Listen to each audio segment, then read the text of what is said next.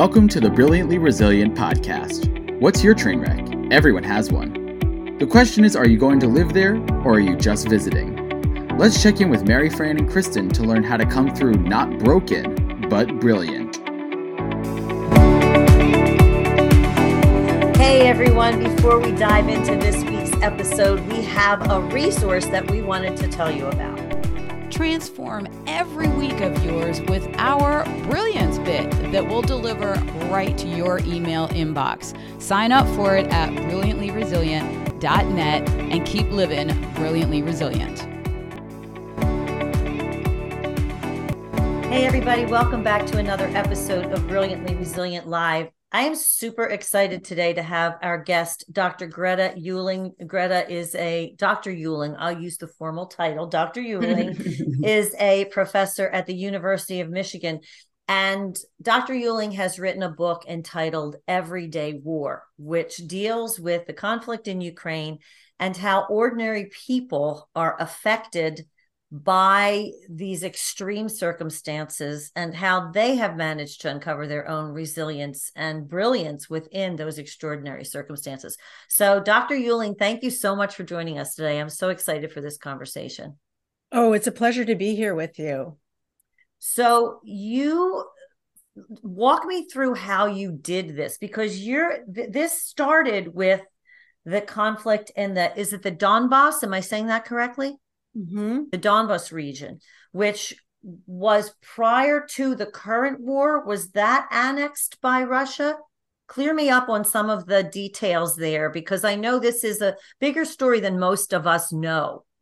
Right. Yeah. Um, it's I think it's advisable to divide the war into two phases. Basically, the first phase starts with the occupation of the Crimean Peninsula in the south of Ukraine in 2014. And then, with that having been accomplished, uh, Russian forces moved into the eastern part of the country where uh, a military conflict ensued. That was the first eight years. And then, beginning in February 2022, of course, we have this full scale uh, Russian aggression that has essentially uh, involved all parts of Ukraine. Um, and it's really since February 2022 that we call it, you know, a war. Mm. But prior to that, it was, we just didn't seem to recognize it as such because it was more um, insidious, um, subtle, at least to the rest of the world it mm-hmm. wasn't this all out assault that we're seeing now but but these people have been undergoing this in some form or another for years mm-hmm.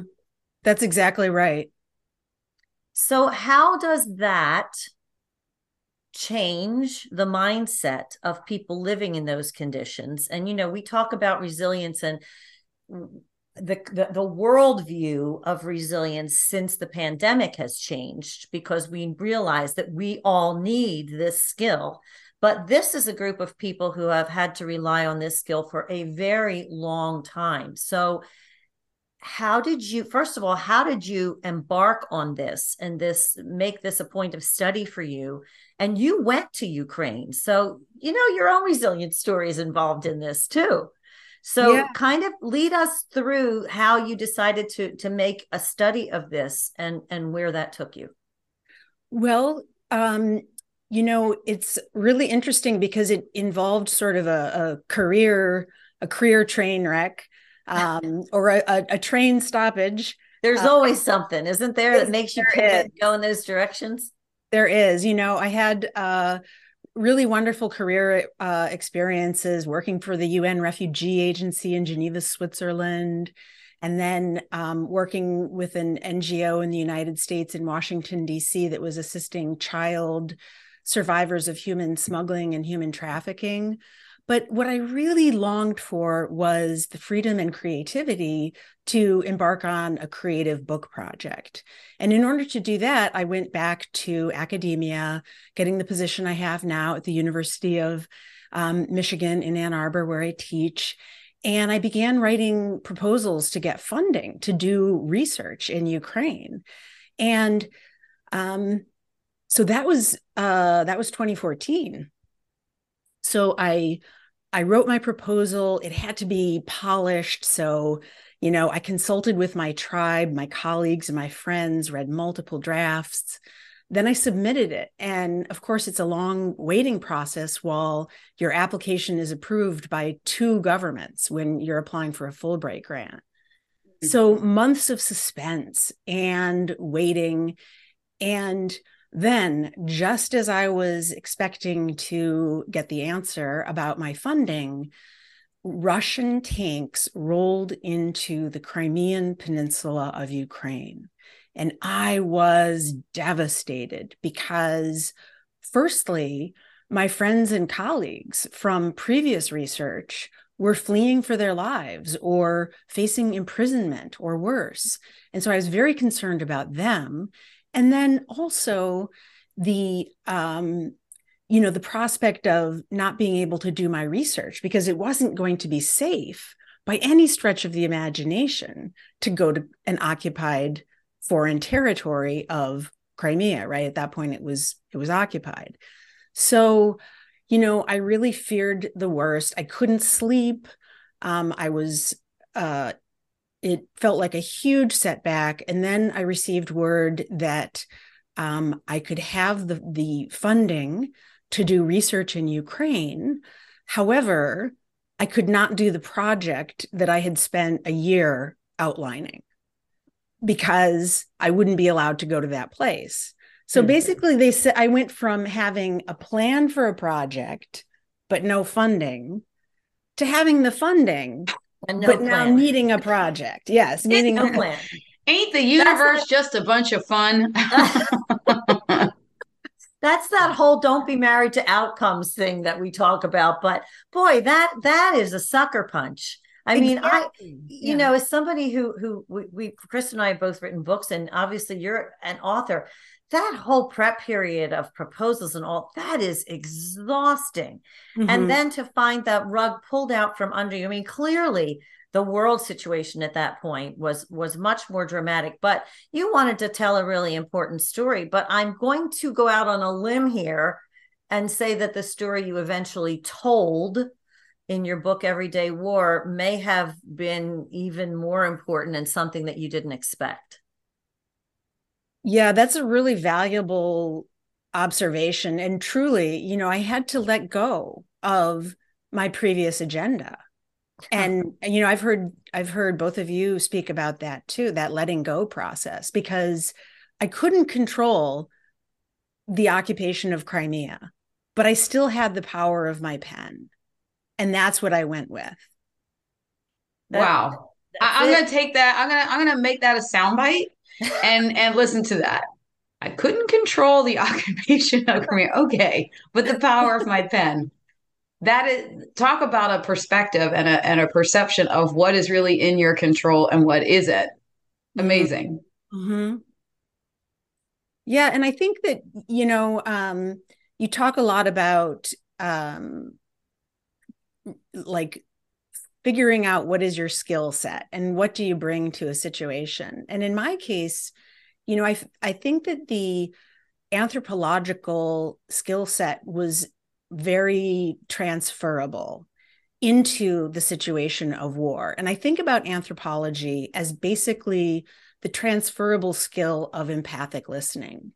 So once I hmm. let go of that previous agenda, it the project began to very quickly take shape just by um, listening very carefully to people and you know learning through their stories learning through my own experiences in ukraine and um, that is how i went about writing everyday war you know, it's really it's such a valid point that you just made that when we can Kristen talks about looking through things uh, things through a brilliantly resilient lens. When we can change our lens, that lens that we are seeing things through, we often our vision expands sometimes exponentially because it allows us to see things that we never thought of as being not only important pieces of the story but maybe the actual story Mm-hmm. Yeah, yeah. So Absolutely. how did that happen for you? And and take us on. So okay, so you didn't have the plan at that point. and how did you go about this whole listening process like where, where did you even start i mean you you have this plan all figured out where did you even start now that you know okay i can do this but what the heck am i going to do you know um i learned through stories and experiences and so it was a matter of going there and starting to talk to people and one of the things that most surprised me was you know i went to ukraine thinking that i would find um, victims of war crimes and recipients of humanitarian aid.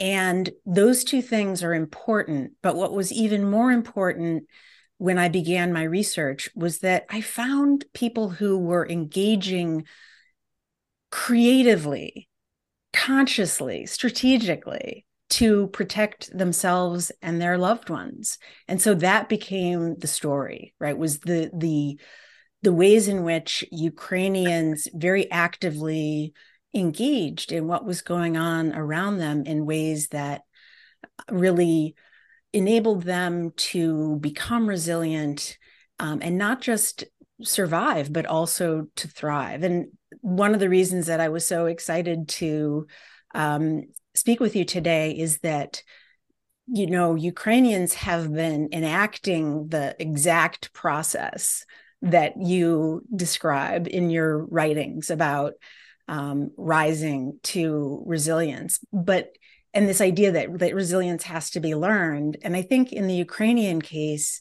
it was really learned in quite terrible circumstances. So i'll give you the example of mirabel. Mirabel didn't want to leave the conflict zone in Donbass because she had just finished remodeling her apartment and it was a huge accomplishment to you know get all the supplies and choose the fabric.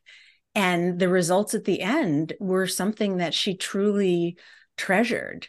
But one day she witnessed a person get very seriously injured in a mortar attack and her whole worldview had to shift. And she, you know she told me with tears in her eyes that she realized her apartment was no longer the most important thing. And that was the beginning of her shift. Um, or there was a woman named alina and she had a comfortable home life. She was the wife of um, a, a, a doctor was simply you know raising her two kids or maybe not so simply.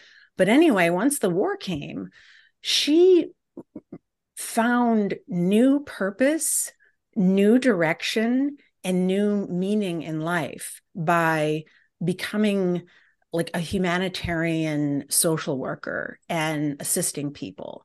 And so, you know, you talk about um, being resilient together, and that was crucial for for Ukrainians. Um, I talk about that resilience together as like an everyday ethic of care.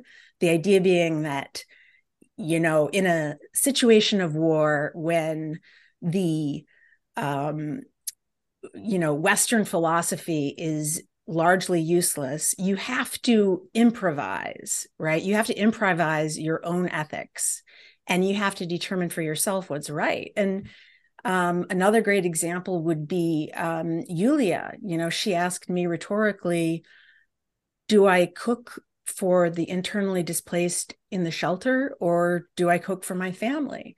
And pretty much Ukrainians uh, all over the country made consequential choices that were based on their perceptions of others' vulnerability.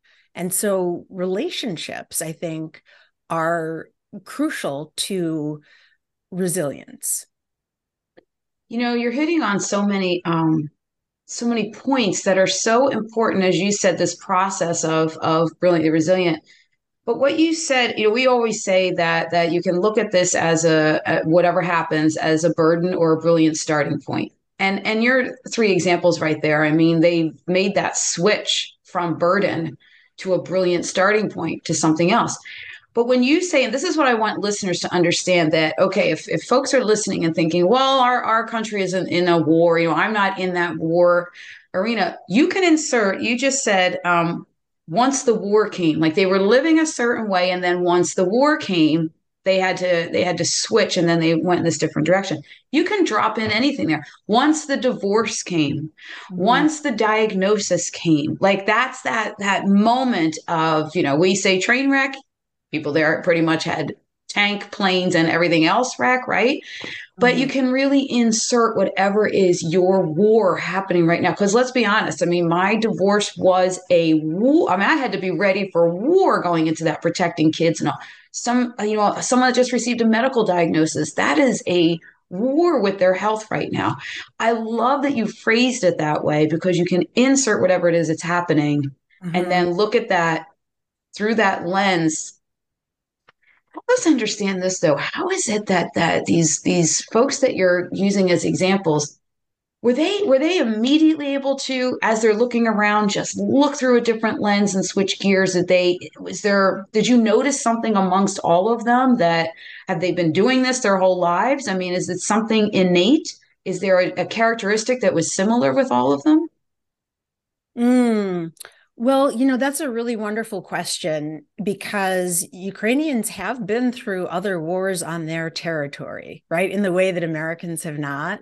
And so I would say that on balance, they tend to be very resilient and and sort of I guess for lack of a better term, ready to self-provide right? They couldn't, for years, they couldn't really rely on the government. At the beginning of the war, they couldn't even rely on the military.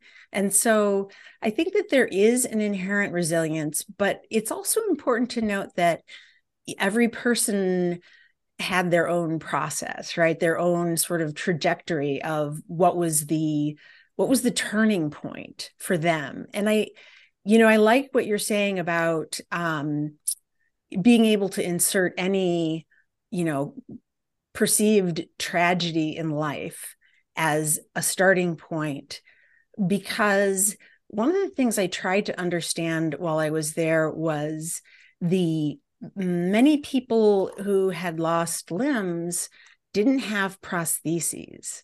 And I tried very hard to understand why they had not, you know, was was there a shortage? Did they not want one? what could possibly explain this? And so I started talking to soldiers that were demobilized and off duty. And what they said to me was two very important things. The first important thing they said was that uh, Ukrainians don't really, mm, they don't like to complain. Mm-hmm. So that's one thing. But there's something that they don't have that in common with us, do they? we are very good complainers, we Americans. Oh my goodness. Yeah. I think the thing that's even more important, though, is one of them said to me, Greta, when they wake up in the morning and they realize that they're missing a leg, that's not the most important thing. They get to live another day. They're alive. That's what's important. That's what they're focused on. They get to feel the sun on their face, feel the breeze, and know that they get to live another day. And I found that was especially true of people who had seen active combat, a value placed on an acknowledgement of the terrible, terrible loss, the incredible destruction, but also the value of human life and, and their lives. Wow. You know, very easily, like like uh, Mary Fran said, Americans tend to be quite the complainers and the blamers and the, you know, falling into the victim mindset. But I've I've always said that my dad, who was in the Vietnam War, and and you know, people always say to me, "How are you so deliriously optimistic all the time and so hope fueled?" And I'm like, I was raised by someone that said the Vietnam War was one of the best things in the worst of times that ever happened to him, and and he lives in what you're what you're reiterating this this level of gratitude that even with all that he saw and his friends that were taken from him in that war he was grateful every day he still is to to be alive to have his life that he has. And that is such a it is such a core element of resilience and being brilliantly resilient being able to move forward being grateful. But what i'm also hearing is it sounds to me um, and this is what I really want to to land with folks that are listening. It sounds to me like the the Ukrainian people as a whole, with all you would think that they would have like victim story after victim story, you know, with all that they've been through. But it sounds like they take full responsibility for their lives, themselves, their families, and and making a go of things no matter what happens. Mm-hmm. Yeah. So the title of the book, um, "Everyday War," like the, the term "everyday war," just refers to these conscious and deliberate ways that people engaged conflict. And there's just so many examples. You know, like um, Alexandra is a good example. She was displaced by the war. She had to drop out of university and but she wanted to drop out of university because as it turned out her father went back to fight in a volunteer battalion and the challenge was that he didn't have the supplies that he needed for fighting and so alexandra took it upon herself to every week go around collect donations and buy him the supplies that he needed it started with boots it went to tactical gloves and proceeded to camo gear and night vision goggles. And I mm-hmm. call it everyday war because kinship was something that had become tactical and the the distinction between combatants and non-combatants was being rapidly eroded alexandra knew that the people in her father's sights were potentially their former neighbors or her friends but the value she placed on his life was paramount. And so she decided that she was going to provision her father, you know, and at 22 years of age, right? Her daily life was not going to university or, um, you know, having romance, having parties or friendships, but provisioning her father. And, you know, there's countless examples throughout the book, which I sort of, you know, I try to tell it like through people's stories. Mm-hmm. Um, because that's how I learn best. And because I think it brings the sort of human dimension of it into the fore. Um, which is which is also important because you know in the literature on war and conflict personal relationships are usually treated as the tangents or the backdrops to the real action but you know for uh, alexandra's father it was absolutely crucial what she was doing for him. Hmm. You know, it's so interesting to me because the one thing that really struck me about this, just this particular story, was the proximity. She was able to get those things to her father because the war was right there.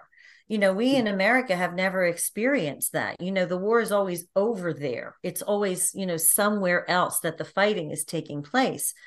But I, you know, I can imagine your worldview. You know, Kristen and I both have had those experiences. Kristen with the birth of her sons being blind, me with my son and his uh, addiction, that have been those before and after moments. You know, mm-hmm. there's this pivotal moment that just changes the way you see things. And you mentioned earlier about the value system. And, and that's what we say all the time. Those kinds of sucker punches take you back to your most basic what's important. And that doesn't mean that, you know, having a lovely apartment or being able to be a kid and go out and have parties, all those things are wonderful. But when you're in that crisis period, that's when you figure out who you are. Mm-hmm. And it mm-hmm. sounds to me like that's exactly what happened with a lot of those people that you had the conversations with. You know, you live a certain life and then something happens that your core values have to come to the fore. And it sounds like a lot of their core values were based in service. Mm-hmm, mm-hmm. Mary Fran, I'm so glad that you mentioned that because, in fact, those exact words are in the book. Oh, people said so. No, so many people said to me, you know, my life is divided into before and after. Yeah. Mm-hmm. Yeah. It's, and and i think obviously you know everyone has their experiences kristen said you can call it your own war but clearly they have had the most extreme form of that but to see that that those concepts carry through no matter the situation that it's before and after and those are the places where you get to define them yourself i mean i think that can be but the point can be made that that is what you can look for in those moments mm-hmm. for what's really important to you and then act based on that Mm-hmm. Mm-hmm. you know, of course, I'm wondering here did you always, as a young girl, think, I want to go to the Ukraine or someplace like that and ask people about these kinds of stories? or I want to be in, you know, foreign aid. I mean, you do service at a mega level. Were you raised in a family of service? Where did this where did this come from? You know, I was raised in a very diverse environment because the grade school that I went to was uh, basically fed by graduate student housing, university housing. So I went to school with the children of graduate students from all mm. over the hmm. world, and it was wow. always changing. And I loved that. And I started to feel very at home when I wasn't at home because I just loved getting to know people who were different from me, right? Who maybe were just beginning to learn English. And um, so I think that I, you know, over time, I was able to translate that into a career of anthropology because I began to truly appreciate the value of, you know, the empathic listening that I was mentioning earlier. And I think for me, you know, I place a really high value on bringing forward the kinds of stories that we wouldn't otherwise hear like i feel like that's my you know my gift is to tell the story that nobody else can tell um, either because of my experience in a place or you know because of meanings that i'm able to glean from something that someone has told me and i probably the best that probably sounds very abstract but the best example maybe that you know, I was at a picnic once in this is in Ukraine. It's probably 2017. And there was a, a young man there who, as soon as he learned that I was, you know, based in the Detroit area, was just dying to talk to me. And so, you know, we sat down at a picnic table with my tape recorder between us. And pretty soon he took my field notebook and started sketching. The reason that he wanted to talk to me was that Detroit is the birthplace of his favorite car. The, the, Cadillac Eldorado. Oh. I, at that time, did not know what a Cadillac oh Eldorado oh I had not been paying attention. However, we connected, right? We connected over this place and this car. And the longer I spoke to him and the more carefully I listened, I realized that he was grieving the loss of his collection of matchbook cars back in Donbass. Well, that seems odd. And in fact, when he was interviewed by the UN, they said, go buy yourself some new matchbook cars. He's but probably I... going to be highly offended because it's matchbox cars. I right. only know that. so clearly you are out of your element in that conversation, I was. weren't you? I was. I was. However, here's the thing. I listened to him for a really long time. We scrolled through his phone, and I gradually realized that the cars on the shelf at home, the reason that he grieved them was that they were everything the cars in his real world were not. The cars in his real world world were incinerated, crushed, bombed, broken, tireless, and the rest but he was holding on to this image of these perfect little cars in their perfect little boxes on a neat little shelf at home because it provided him with a little bit of a, a psychological reprieve from the reality that he was actually surrounded with.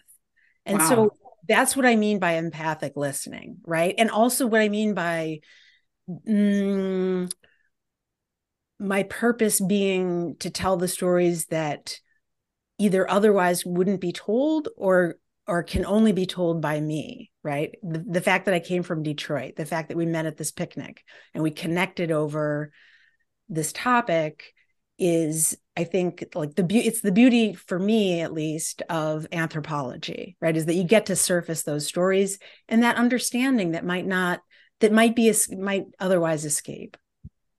Well, and and I think that the um, the word understanding, uh, new information. Like I I believe I did a, a collection of stories or people of people that are blind and, and successful in this world for the same reason. You know, I believe wholeheartedly in in the uh, a universal thing we have in common is loving storytelling, right, and learning from stories. But we don't know enough stories. We don't have people don't have information about the stories that you're telling. They don't have the information of people that are actually thriving with blindness. And and so a lot of this bias most of the bias comes from either lack of or the wrong story that's mm-hmm. been told right? Like i keep mm-hmm. saying people have been telling the wrong story about blindness for 50 years. Now it's a the new true story. But storytelling is really what what changes people's minds opens them up to to new ideas and new people. And it's and it's across the globe. And, and, what I also love too, in, in terms of the storytelling and, and your experiences of knowing all these other diverse stories from growing up, you are making me so much not even happier, ecstatic that my daughter has landed uh, for college next year with mul- she had multiple offers to go to a lot of different places. She's very blessed and talented. I was getting nervous though, Greta, that she most of the offers, when we went to those campuses, I said, Carissa, everybody looks like you. Everyone has had almost probably the same house as you, the same family experience as you. Like, how are you going to learn anything about other people? Not that there's mm-hmm. anything wrong. She's had a, a very blessed and happy life, and all these all these other people were wonderful. But I thought there's just such a bigger world and, and diverse types of people out there. So she actually landed because of basketball, not because we were looking at demographics or anything at a university that is is only an hour away from our house in New Jersey. Mm-hmm. There's only one other girl from Pennsylvania that will be on her team. The majority, I think it's 75% of the school is from other countries. And wow. I thought, oh, yeah. what an experience she's about to have. Mm-hmm. Mm-hmm. All those different stories and backgrounds and points of view that I see as just so much more important than staying in in one little bubble of everybody's the same as us.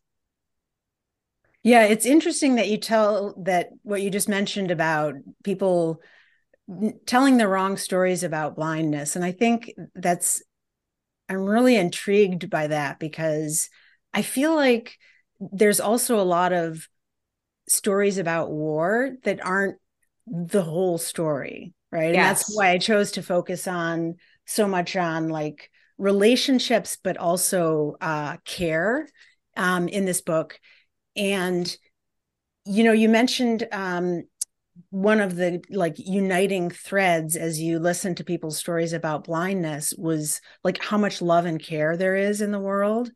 And that was so crucial to me writing the book. It was such a point of learning for me. And i think perhaps the best example of that is this guy named pasha who you know his house is destroyed in a mortar attack he flees with his wife to the complete other side of the country where they start to rebuild an old shack with the materials that they can scrounge up.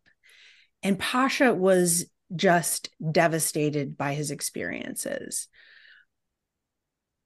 But gradually, the neighbors started to drop by and ask what they needed.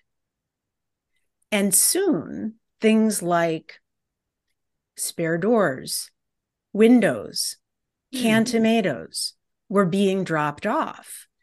And paradoxically, his fear of being bereft of support and dispossessed was alleviated by mm. being mm. displaced instead of exacerbated right he got he emerged from the war with this idea that no matter what happens there will be support in some form available. Hmm. So it was a real revelation for him. And I think it was a revelation for me too, how much support is available in the war and just how much people rise to one another's assistance when it's truly necessary. You know, it's mm. really funny. This, uh, as you're speaking, I'm hearing over and over and over again this one thing that we talk about in being brilliantly resilient. And it's people think that big problems always require a big solution. And that's never the way it works. Mm-hmm. You get the big problem, and then it's little piece by little piece by little piece that you get to rebuild. And it sounds like that's exactly, you know, I'm thinking about the the story that you told about the young girl provisioning her her father. And this story right here, it's a pair of gloves, it's a can of tomatoes, it's, you know, it's a window, it's a door, it's it's those pieces that allow us to rebuild and rebuild with a level of intention and integrity that may be missed by the bigger picture. Mm-hmm. Mm-hmm. Those those little things that can end up not only rebuilding a community but rebuilding a soul and rebuilding faith and rebuilding you know the the will to go on and rebuilding resilience and it sounds like that's something that you encountered over and over again it was mary fran and I'm really glad that you brought up this idea of, you know, little by little things get done. I, I really like that. And it's also why the word every day is in the title, because I feel like it's a deceptively simple term every day. But the everyday is precisely that little by little that you're mentioning, right? We can only live our lives day by day, little by little. And I think that, you know, in a war zone, the everyday is an accomplishment. Like being able to reestablish a sense of normalcy, a sense of stability, um, the hope that life will go on, uh, you know, just oftentimes getting reconnected to electricity, finding food, all of those things become very big accomplishments in a war zone. And so um, I really like what you were just mentioning about one thing at a time instead of a big, massive, you know, solution. Well, I think too, um, we just had an episode where our guest was talking about bit by bit, right? The little bits at a time. But I think I think what's really important to pull out here is all of us can do something bring a can of tomatoes, right? When, when I say drop in whatever is happening right now, your your family member or your neighbor got the diagnosis, the divorce, the something, whatever that big thing is, you can bring a can of tomatoes. You can be the person that just sits there and listens. Like every one of us can do something little that adds up to the reset and rise for somebody else. Mm-hmm. Absolutely. Yeah, and that that's that whole idea then of you know becoming a tribe whether you want to or not mm-hmm. you know sometimes i think our most valuable connections and relationships are often the ones that we're not looking for in the first place and because in that situation that you're describing when everybody is brought back to their most basic and that's where you can make those human connections which really at the heart where you spoke about relationships and relationship building early that's the strength of community that's the strength and the foundation of of resilience and a strong you know a home wherever that may be and and in its personal space and in the larger space so mm-hmm. i really appreciate your perspective mm-hmm. for that because that is one of the basic truths of brilliantly resilient too you know making that value system and making those connections and acting then based on that Mm-hmm. Right. And I, you know, I agree with you 100% about the connections that are important all are not always the ones that you expect. Sometimes it's a connection that you didn't uh, predict or anticipate that becomes very, very important. And I really saw that in my work when I looked at relationships because you know some some relationships became microcosms of the conflict when families were split between um, russian and ukrainian sides. So one woman said to me she said greta people are like bombs. A single word and they can explode and that relationship can disintegrate. But by the same token this is why relationships are so important in war they can you know people that you don't expect uh, can become very important to you. And I, I guess you know the story about pasha and you know the spare doors and windows illustrates that concretely. But the thing that's always true is that relationships have to be reconfigured. Um, and so I talk about that sort of as a, a sort of an intersectionality of different kinds of relationships where people had to reevaluate both what was important to them and who was important to them. Mm. Um, there was a young woman I met who was a newlywed. And when the war started, you know, she she had a difference of opinion with her new husband. She wanted to evacuate her parents to Ukraine. He didn't. He wanted to stay in the Russian controlled territory with his. And mm. so they divorced. Wow. So, Talk about families at opposite, yeah. you know, family oh, divides.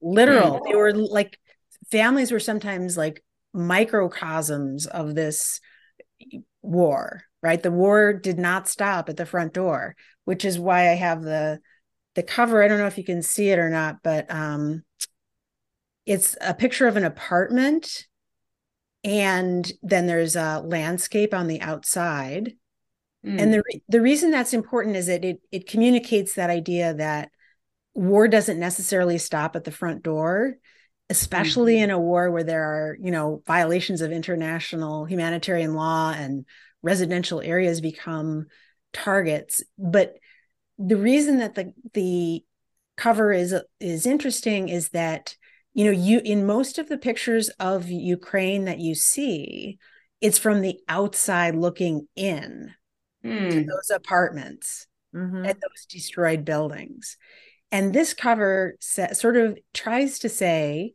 hey wait a minute what does it look like from within right? Mm. What does mm. it look like from within this military microclimate? And that's where book the book takes its readers is into these relationships that became so fundamental, you know, for everything from food to first aid and beyond. Wow, that's that's a I, love the stories behind book covers because it is so hard to choose a book cover to convey what that entire all those tens of thousands of words. That's brilliant. You know, you're you're um in academia. I'm wondering if you know the book, The Talent Code. As a Daniel Coyle, I think is his last name. But in this, um, he talks about why are there why are there certain parts of countries like that produce they always produce mega winning soccer players or they always produce like why are these kinds of things happening and he has this concept called ignition, where it's that if she can do it, I can do it. If he can do it, I can do it. They put themselves in the other person's place and story. And what I'm what I'm loving about your book and sharing these stories of resilience in a place that most of us it would be our worst nightmare, right? In a war. And it's like this book is the ignition for the rest of us, for those that read it to say, if she can do it, with her war in war that's happening well with my war that's happening right now then i can do it if he can do it i can do it i love that this is a whole book of stories that is igniting folks to their own reset rise and reveal mm-hmm. great stuff thanks for writing it oh yeah i i really enjoy sharing it with readers so it's um it's great to be here and um yeah thank you where can we get it yeah, oh, sorry, sorry. no, that's exactly what I was going to say. So now tell us where we can find the book so that everybody can get a piece of of this brilliance. Uh, you can order it on Amazon or pretty much anywhere books are usually sold. Um, you can also um, order it um, at Cornell University Press directly. And if um, your listeners are interested in finding out more about my work, they can go to my website, which is gretauehling.com. Um, and that would be a good way to, you know, you could find out about my previous books and find articles. I'm going to be starting a newsletter. There's uh, pictures there. Well, good. Please let us know. Keep us abreast of all of that.